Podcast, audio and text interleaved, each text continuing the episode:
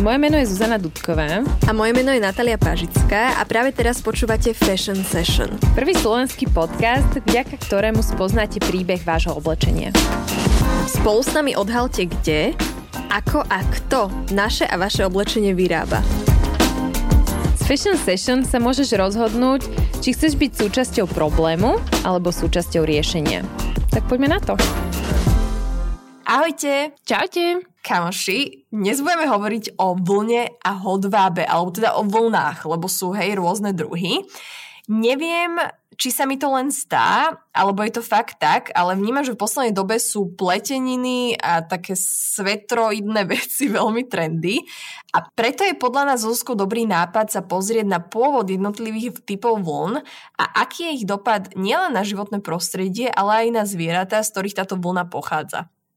Dnešnej epizóde sa teda budeme rozprávať o prírodných vláknach živočišného pôvodu, čiže čakajú nás rôzne typy vln, napríklad alpaka, angora, kašmír, moher alebo merino.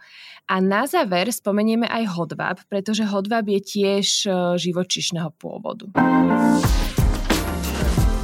Dobre, kamoši, začneme vlnami. Vlákna na výrobu vlny sa získavajú z rôznych druhov oviec, kôz alebo zajacov. To neviem, či ste vedeli. Preto poznáme aj rôzne dru- druhy vlny a každá je dobrá na niečo iné. Veľa ľudí si podľa mňa myslí, že vlna je len z oviec. Ja som si to podľa mňa do určitého veku tiež myslela Zuzi. Ja tiež. Takže žiadna hamba, nevedeli sme a už vieme, že sú tam aj zajačiky, aj alpaky a aj kozy, lebo na alpaky si zabudla Zuzi. Uh, myslíš lamy? No to som myslela.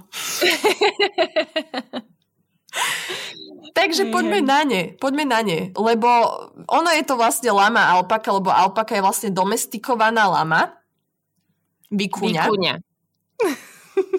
Volá sa, že vikuňa, ktorá pochádza z juhoamerických Ant a chová sa prevažne na vlnu.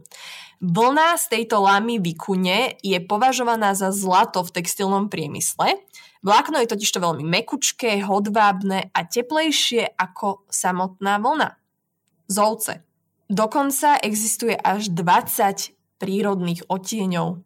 A kamoši, v dnešnej epizóde vás veľmi pozývame, aby ste si zobrali vždycky telefónik do ruky a vygooglili si to zvieratko, o ktorom rozprávame, lebo tie zvieratka sú úplne prekrásne. Takže to máte taký bonus k dnešnej epizóde. Teraz je čas na googlenie, ako vyzerá lama výkuňa. Budete šťastní, keď ju uvidíte. Hlavne babies tých zvieratok. Takže baby lama vykuňa Google, nájdete nám ju. A povieme si, keď už sme pri tomto Zuzko, nám prišlo celkom zaujímavé sa pozrieť na to, že fast fashion značky tiež ponúkajú niektoré z týchto materiálov v rámci svojich vecí. A zrovna pri alpake sme našli, že taký Reserved predáva síce sveter z alpaky, ale je to 66% akryl, 11% poliester, čiže tu už máme 77% uh, ropu, syntetiku a potom 8% alpaka. A zvyšok je ešte potom nejaký elastan, polyamid a 5% klasická vlna.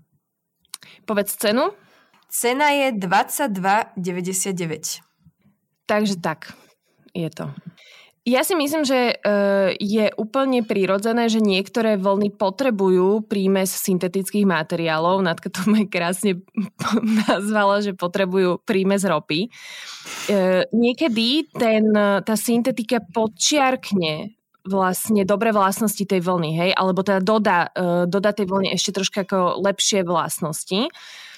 Ale ak ide o 77, respektíve v tomto prípade ešte aj oveľa viac, možno 80%, viac ako 80% je syntetika a 13% je vlna, živočišný materiál, tak tam som si není úplne istá, či...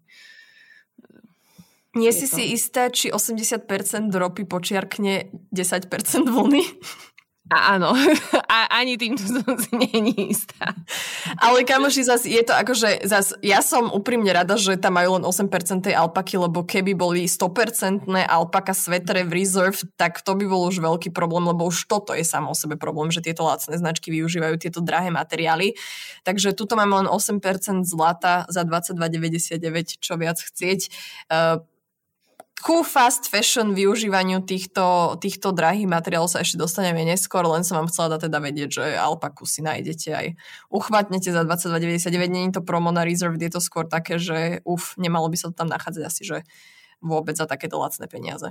Tak a ešte by som dodala, uh, bude to, toto, čo teraz poviem, sa je platné na všetky materiály, ktoré budeme dneska rozoberať a to je, že ak túžite po takýchto luxusnejších materiáloch, tak v dnešnej dobe neobmedzených možností je naozaj celkom jednoduché nájsť takéto materiály v second hande alebo ich kúpiť v nejakom vintage bazári alebo v nejakom online vintage bazáre dá sa, hej, z druhej ruky vždy lepšie, ako, keď by sme potreb- ako keby sme hľadali niečo nové. Ideme na Angoru. Angora je dlhé hodvabné vlákno, ktoré sa získava z jedného zo štyroch plemien angorských zajacov. Kožušina týchto zajačikov je vysoko cenená pre svoju mekosť, hrejivosť a pevnosť a často sa mieša s inými vlnami, aby práve tým iným vlnám dodala mekosť, napríklad pri svetroch alebo pri šáloch. Tuto prichádza jeden celkom zaujímavý podľa mňa fun fact, že angorská vlna je produkovaná týmito zajačikmi, čiže zajačik produkuje angorskú vlnu, alebo teda chápete, jak myslím, že produkuje, vyrába, pestuje, chová angorskú vlnu. No a potom je ešte ale aj angorská koza, ale z angorskej kozy máme materiál, ktorý sa nazýva moher. Čiže to je zaujímavé, že máme síce angorskú kozu, ale ona neprodukuje angorskú vlnu, ona produkuje moher a angorský zajac produkuje angorskú vlnu. Výborne si to povedala. Ja googlím angorského zajaca, vieš? Teraz dúfam, že všetci uh, si dáte, že babies, hey. angora rabbits a ideš.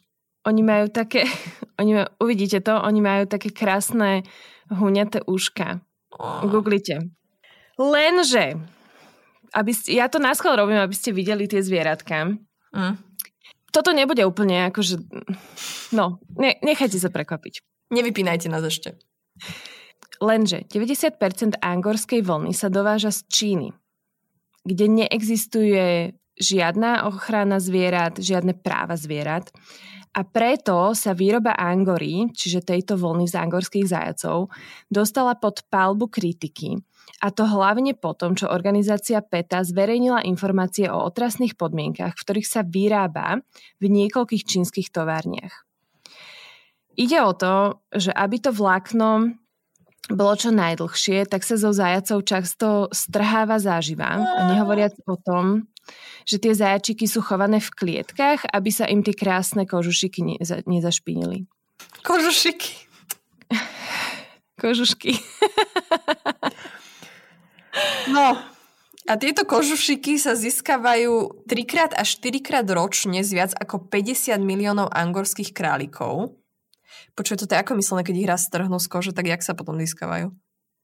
No, e, to ich, oni ich nestrhávajú ako keby z kože, ale vieš, skôr im tú kožu vytrhávajú. Teda tie, tú srst im vytrhávajú. Vieš, čiže im tam zostávajú také vytrhnuté mm, ostrovčeky. No, toto Zuzka vysvetlila, lebo ja, ja som si myslela, že oni ich celých strhnú aj s kožou, aby to mali, čo vieš, ako kožuch z toho. Ale vlastne túto nepotrebujú kožu, oni potrebujú len to vlákno. Mm-hmm. Ale robia sa z nich určite aj kožušiny. Mm. Mm-hmm.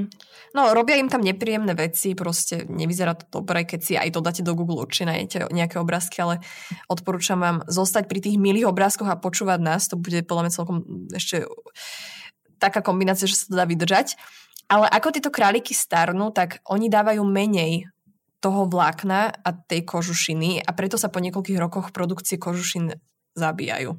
E, samozrejme, existuje spôsob, ako zbierať túto vlnu aj humánnejšie.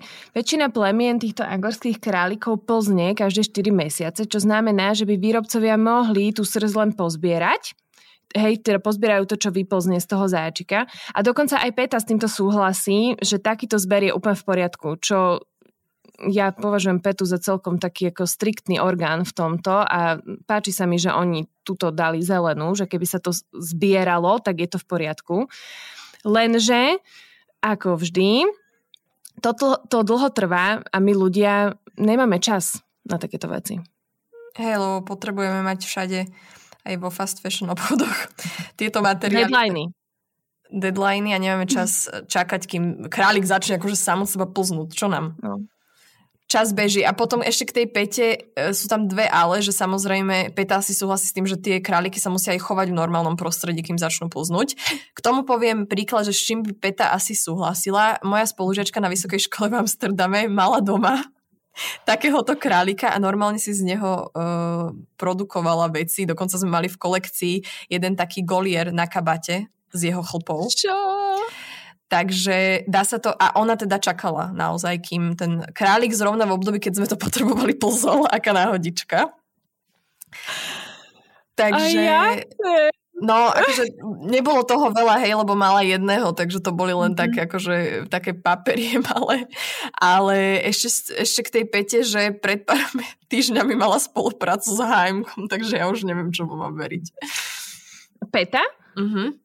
Fakt? Mm-hmm, lebo mali, že vegan kolekciu, čo vlastne, toto mi je strašne vtipné, keď fast fashion značky majú, že vegan kolekcie, to bolo normálne, že spolupráca H&M a PETA, ale však skoro všetko v hm je vegánske, však oni tam majú všetko z bavlny a z polyesteru. Prečo tu oslavujeme, že majú niečo vegán? Však oni sú celý vegán. To je ako keď na 5, 5 centové šlápky napíšu, že vegánske. To ja úplne, minule som to niekde videla a mne to prišlo tak strašne vtipné, že... Mm. tak je to z ropy, tak pochopiteľne, že to je asi vegánske, nie? To sme sa smiali, aj keď sme nahrávali podcast na tému greenwashing. Je to vlastne epizóda číslo 5 a tam sa so Zuzkou smiali, že vlastne veľa vecí môže byť označených ako vegan, napríklad aj auto, keď tam nemáte kožené sedačky. Ale to ešte neznamená, že niečo je etické alebo udržateľné za to, že je to vyrobené z polyesteru. Tak, No a ako dôsledok tohto nehumánneho zaobchádzania so zajacmi, viac ako 300 značiek zakázalo výrobky obsahujúce angoru. Výrobky z nej nenájdete v značkách ako Adidas, Asos, H&M, Bershka, Zara, Lacoste a tak ďalej. A z luxusných značiek je to napríklad Hugo Boss, eh, ktorý by the way v Transparency Indexe mal, že asi 0%. Eh, ďalej Gucci alebo Stella McCartney. Čo je tam ešte dôležité počiarknúť, že tieto značky ako už vždy to tak býva, začnú konať až po verejnom hejte. E, čiže je fajn, keď my e, konáme a nie sme leniví im to dať najavo, že halo, halo, tak to nechceme, aby to bolo.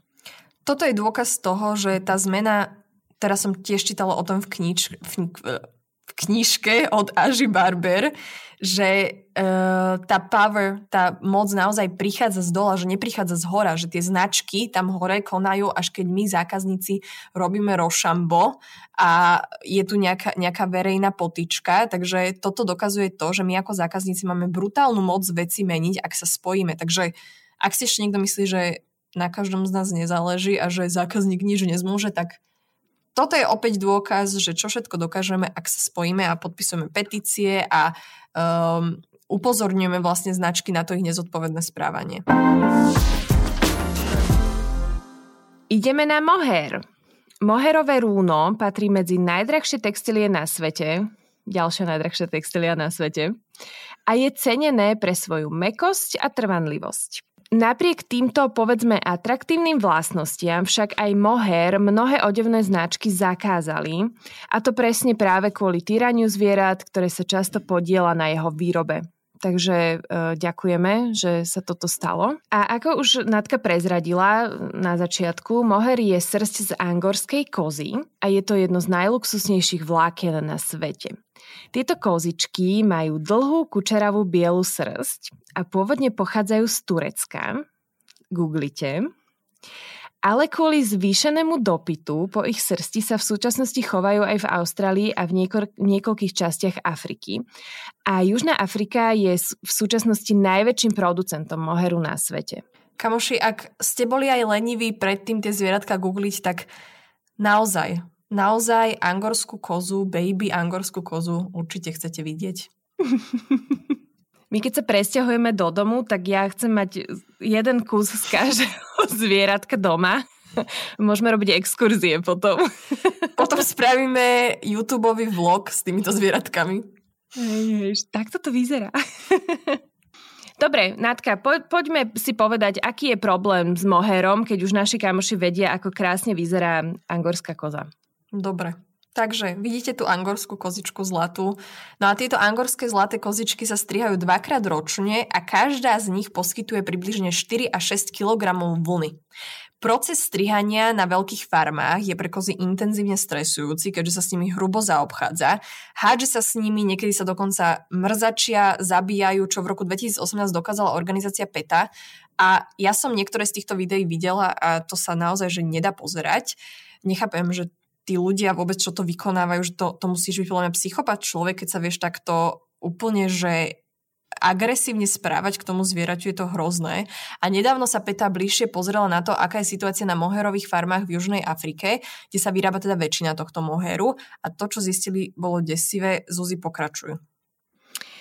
Počas strihania sú tie kozy priputané k zemi a majú zviazané nohy a keďže pracovníci nie sú platení za hodinu, ale podľa toho, koľko koz ostrihajú, čiže ešte horšia varianta v tomto prípade, pracujú čo najrychlejšie, pritom sa takmer vôbec nestarajú o to, ako sa to zviera má a ako sa to zviera cíti.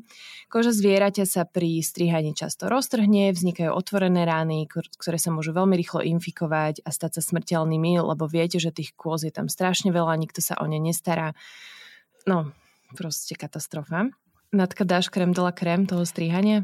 No, uh, pred strihaním sa totižto tieto živé kozy hádžu do žieravých chemických kúpelov, aby sa z ich srsti odstranila špina a vykaly.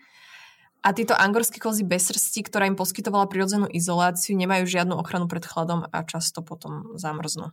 Tak, hoci typická dĺžka života angorských kôz je približne 10 rokov, Prevažná väčšina z nich sa nedožije ani 5 alebo 6 a hneď ako samozrejme prestávajú byť rentabilné na výrobu vlny a na výrobu moheru, tak sa predávajú na bytunok. Ďalší typ vlny je kašmír. A kašmír sa získava z kašmírskych kôz. Googlite, googlite, baby kašmírske kozy. Jedno z najzacnejších a najluxusnejších vlákien na svete. Inak to hovoríme pri každom, ale v rámci ponímania všetkých materiálov naozaj všetky tieto patria k tým najluxusnejším a najvzácnejším. Vlákno je mimoriadne hodvábne na dotyk a je trikrát teplejšie ako vlna a je známe, že má veľmi dlhú životnosť. Prichádza ale, chov a získavanie srsti z kažmírskych kôz je neuveriteľne náročné nielen pre tie kozy, ale aj pre planétu. Prečo? Začiatok výroby kašmíru sa datuje do 13. storočia a až do 19. storočia šatky z, kas- z kašmíru nosili len in- iránsky a indickí vládcovia, len na cirkevné a politické ceremónie.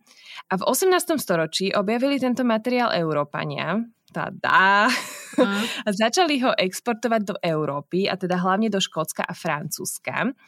No a ako išiel čas, tak... Um, sa tento materiál dostal až do fast fashion reťazcov, kde môžete kúpiť um, cirkevnú a politic, šatku na cirkevné a politické ceremonie za 10 eur.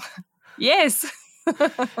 No, ale pochybujem, že potom tí ľudia to nosia len na cirkevné a politické ceremonie, lebo s týmito nízkymi cenami to samozrejme všetko, všetko padlo a možno ju nenájdete za 10, ale tak za 20, čo proste už pri takomto druhu materiálu, čo má taký obrovský dopad. Není žiadny rozdiel.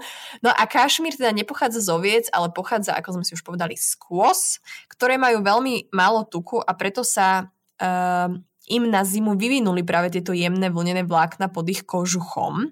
A toto sú vlákna, z ktorých sa vyrába kašmír. Čiže to vlákno je pod ich kožuchom. Ako inak to vám vysvetlí Zuzi?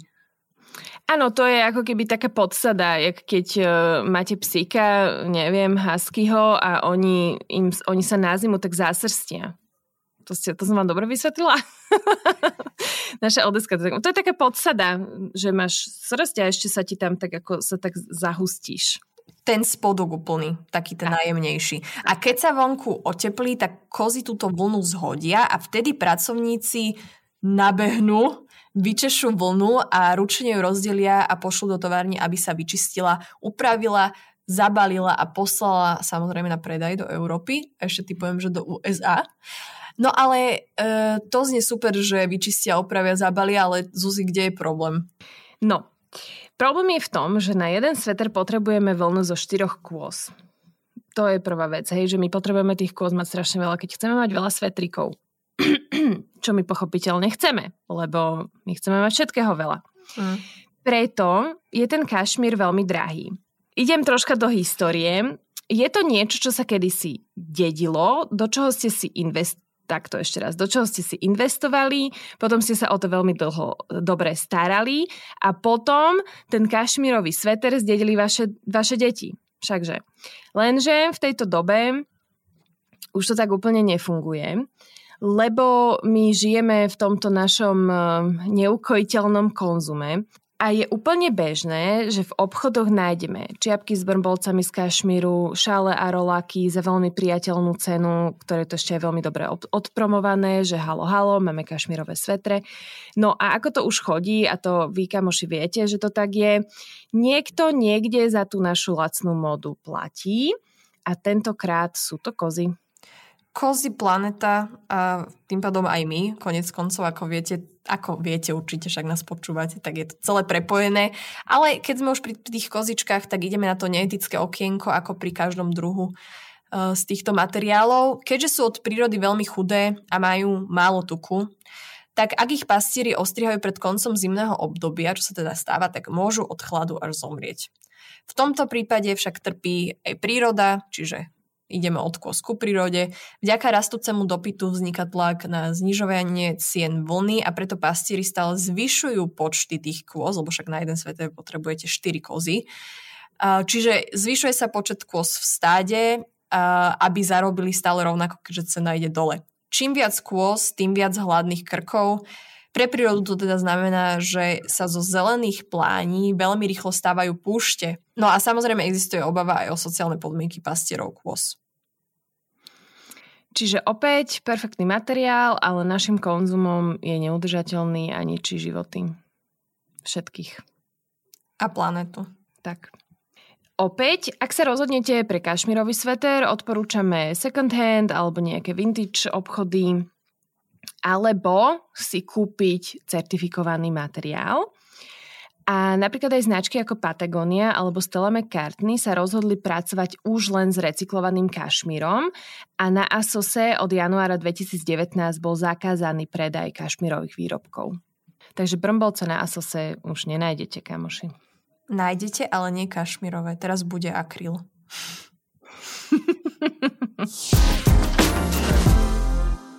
Ideme na merino vlnu, ktorá sa získava z kozie... z koziec.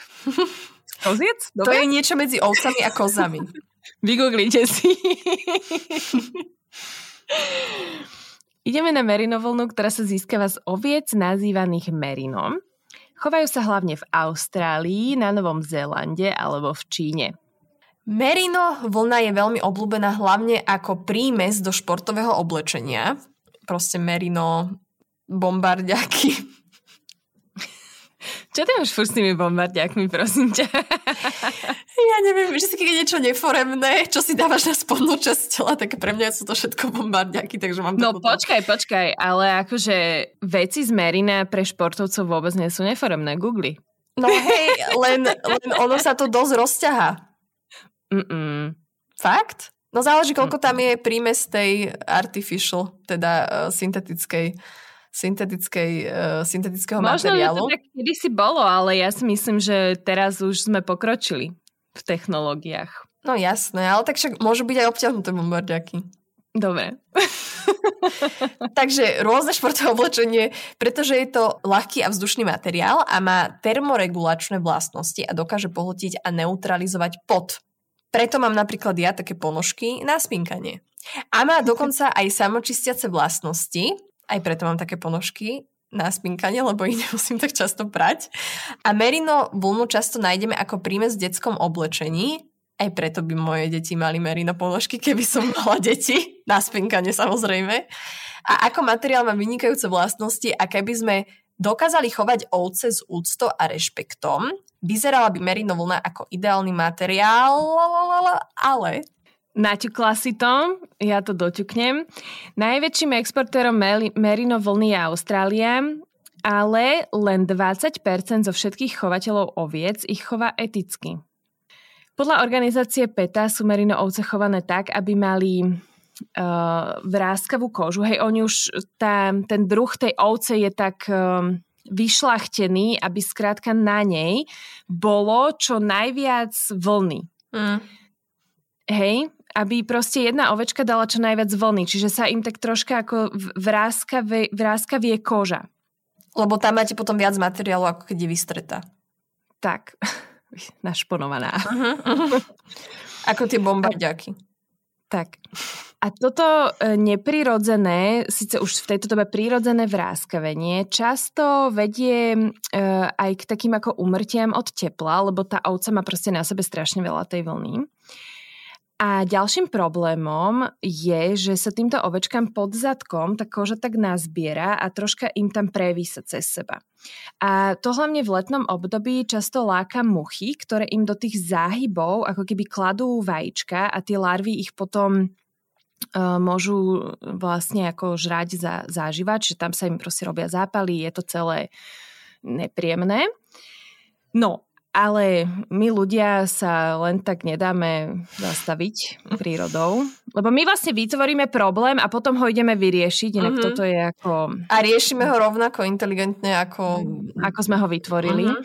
No a teda, aby farmári predišli tomuto problému, tak samozrejme bez eh, anestézii, oni orežú tým ovciam tú zvyšnú kožu a toto celé sa nazýva mulesing a my sme sa rozhodli neprekladať, budeme to volať mulesing, tak jak sa to povie po anglicky. No a tento mulesing si asi viete predstaviť, že niekomu ešte zvieratku, ktoré majú že väčšinou nulové práva, tak niečo režete, tak to asi nebude veľmi pekné ani príjemné a je to veľmi teda kontroverzná prax. To kontroverzná prax kvôli tomu, lebo máme tu organizácie, neziskovky, bojujúce za práva zvierat, ktoré to teda úplne odsudzujú. Ale potom je tu druhá strana, to sú tí farmári.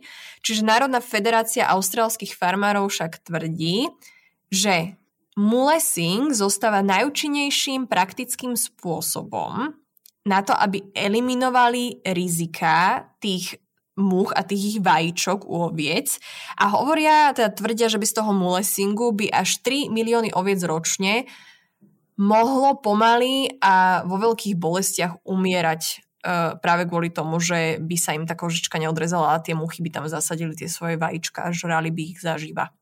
Inak vygooglite si to. Ja mám stále pred očami taký obrázok, uh, kde idú tie ovečky tak ako zadkami k tej fotke a proste všetky sú orezané. Mm.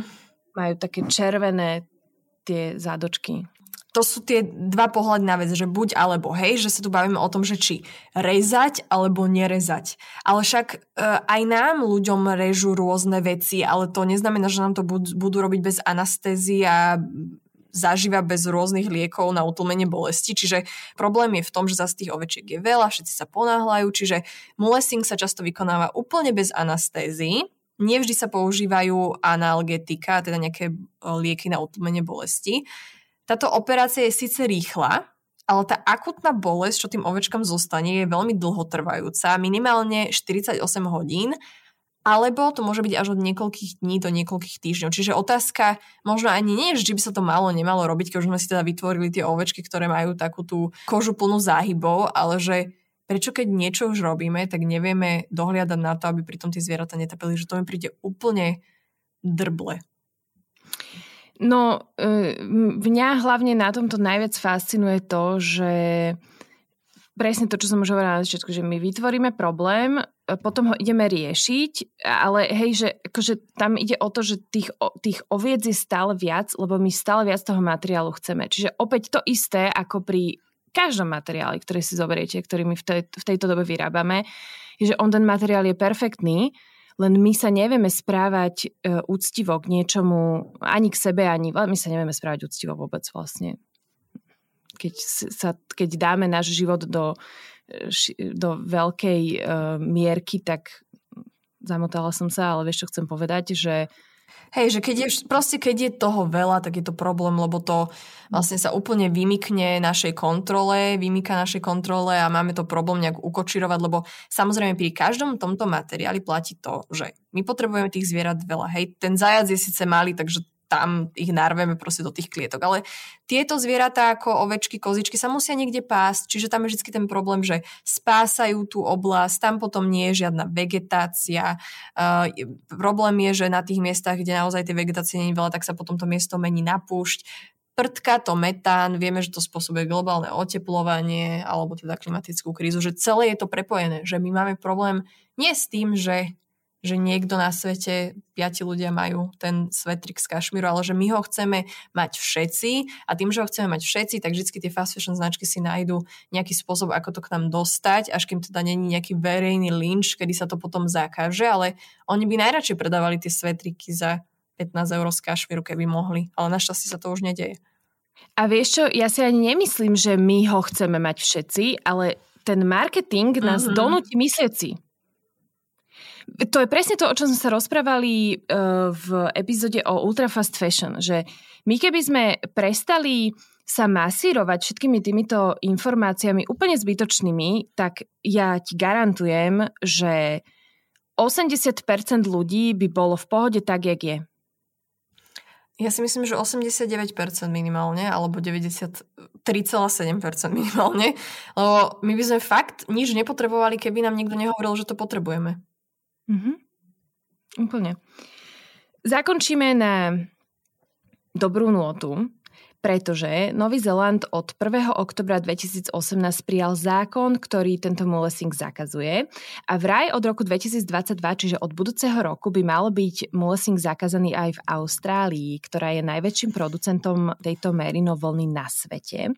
Samozrejme, existujú certifikáty, čiže ak aj chcete niečo z merino vlny, tak e, sú certifikáty, ktoré dokazujú, že tie ovečky neprešli týmto molesingom. Zjemníme a ideme na hodváb, kámoši. Zjemni, Zuzi. Idem, idem zjemním. Hodváb sa pradie z dlhých vlákien, ktoré tvoria vnútorný kokon priatky morušovej. Čiže teraz sme už úplne pri inom zvieratku. Googlite. Mm.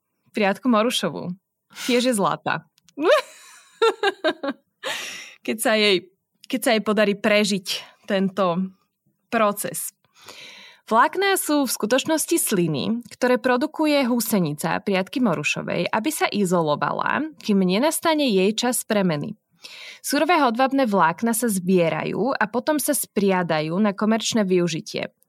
Lenže počas procesu získavania hodvábu sa tie zakúklené húsenice priatky Morušovej usmrcujú.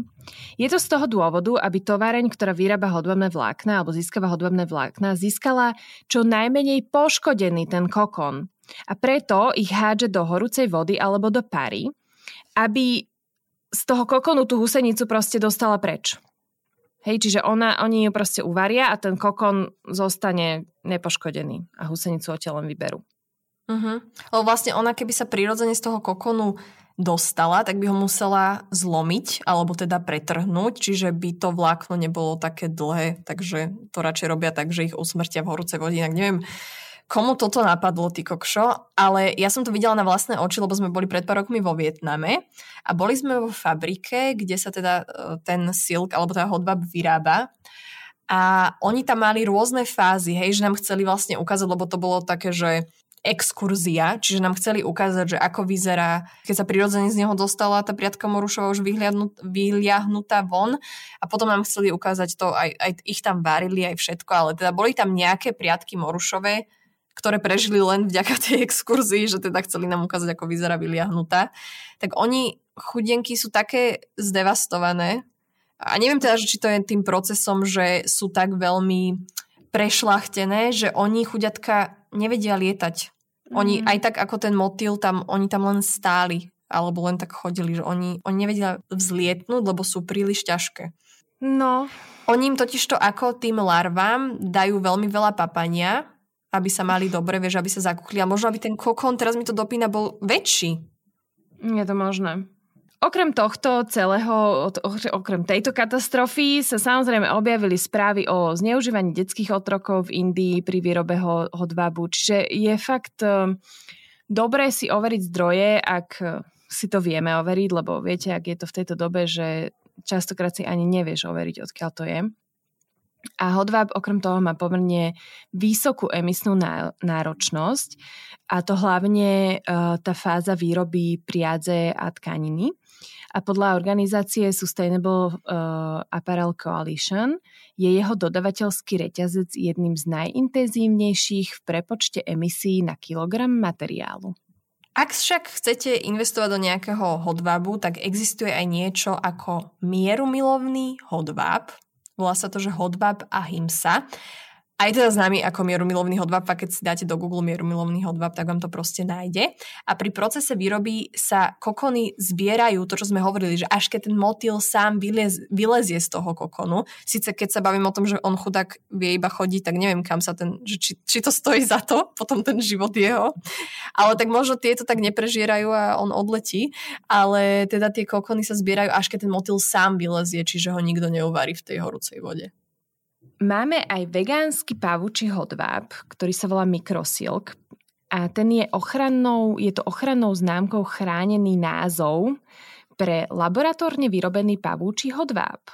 Tá, ten vyrába kalifornská spoločnosť Bolt Threads a my sme ho, myslím, že už spomínali v epizóde číslo 7 o futuromateriáloch, ale ide teda o syntetickú tkaninu, na ktorej výrobu, a toto je fakt zaujímavé, nie je potrebná žiadna pôda ani chemikálie, čiže my proste vieme vyrobiť látku v laboratóriu, to je úplne geniálne. Potrebujeme na to len, píšte si recept, vodu, kvásinky, cukor a štipku DNA, to neviem, kde sa zháňa, ale určite vygooglite však nájdeš, nájdeš doma pavúka, tak mu odobereš. Hej, ale prosím humánne a eticky. A v súčasnosti sa mikrosilk už komerčne využíva, samozrejme len v obmedzenej miere, ale používa tento materiál napríklad Stella McCartney. Čiže aby ste chápali, že tam nie sú potrební reálni pavúčikovia, lebo to by potom nebolo veľmi vegánske, takže tam je len tá ich štipka DNA a tá sa odoberá neviem akým spôsobom, ale keby, keď máte vodu, kvasinky, cukor, tak už vám chýba len to DNA a viete si to aj sami doma spraviť. Hej, pa, pacnite tam jedného pávka a jedeš. Zamiešaš, dáš do truby a vyťahneš z toho bundu. Blúzku. No, dobre, kamoši. Čo, čo na to hovoríte? Uh, ideme sa asi ukludniť. Ja keď som to písala, tak, so, tak mi úplne z toho bolo zle. Teraz ako sme to nahrávali, tak mám pocit, že sme to troška našimi drbnutými vtipkami utlmili. Ale je to smutné s tými zvieratkami. Ako naozaj uh, sa vďaka nám nemajú úplne dobre. Ako pri všetkom, aj tu je dôležité vedieť, že čo kupujeme, a čo za tými hebučkými svetrikmi naozaj stojí, kto za tým stojí a čo za tým všetko stojí, to sme si dneska povedali. Lebo je to hrozné, uh, ale vždycky existuje tá alternatíva. Samozrejme, ak tých alternatív budeme vyrábať toľko, jak tých zlých alternatív, tak tie alternatívy dobre už nebudú proste dobre, lebo problém je v tom množstve, takže chápete. Ale eh, áno, je to tá alternatíva. A vždy je teda lepšie nakupovať certifikovaný materiál alebo hľadať vlnené kúsky v second handoch. Pri odevnom priemysle, pri móde, že tých alternatív dneska už je, jo, je veľa. Je, mhm. No môžeš si to nekúpiť. To je najlepšia to je alternatíva. alternatíva. Kamaráti naši, ďakujeme, že ste si dnes opäť vypočuli podcast Fashion Session. Vezmite si to, čo sa vám páčilo a ostatné nechajte tak.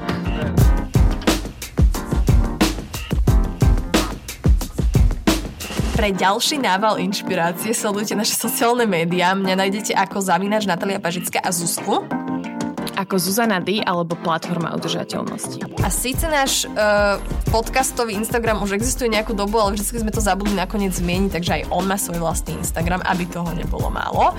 Zavinať, zavináč Fashion Session Podcast. Do skorého počutia, kamoši. Čaute.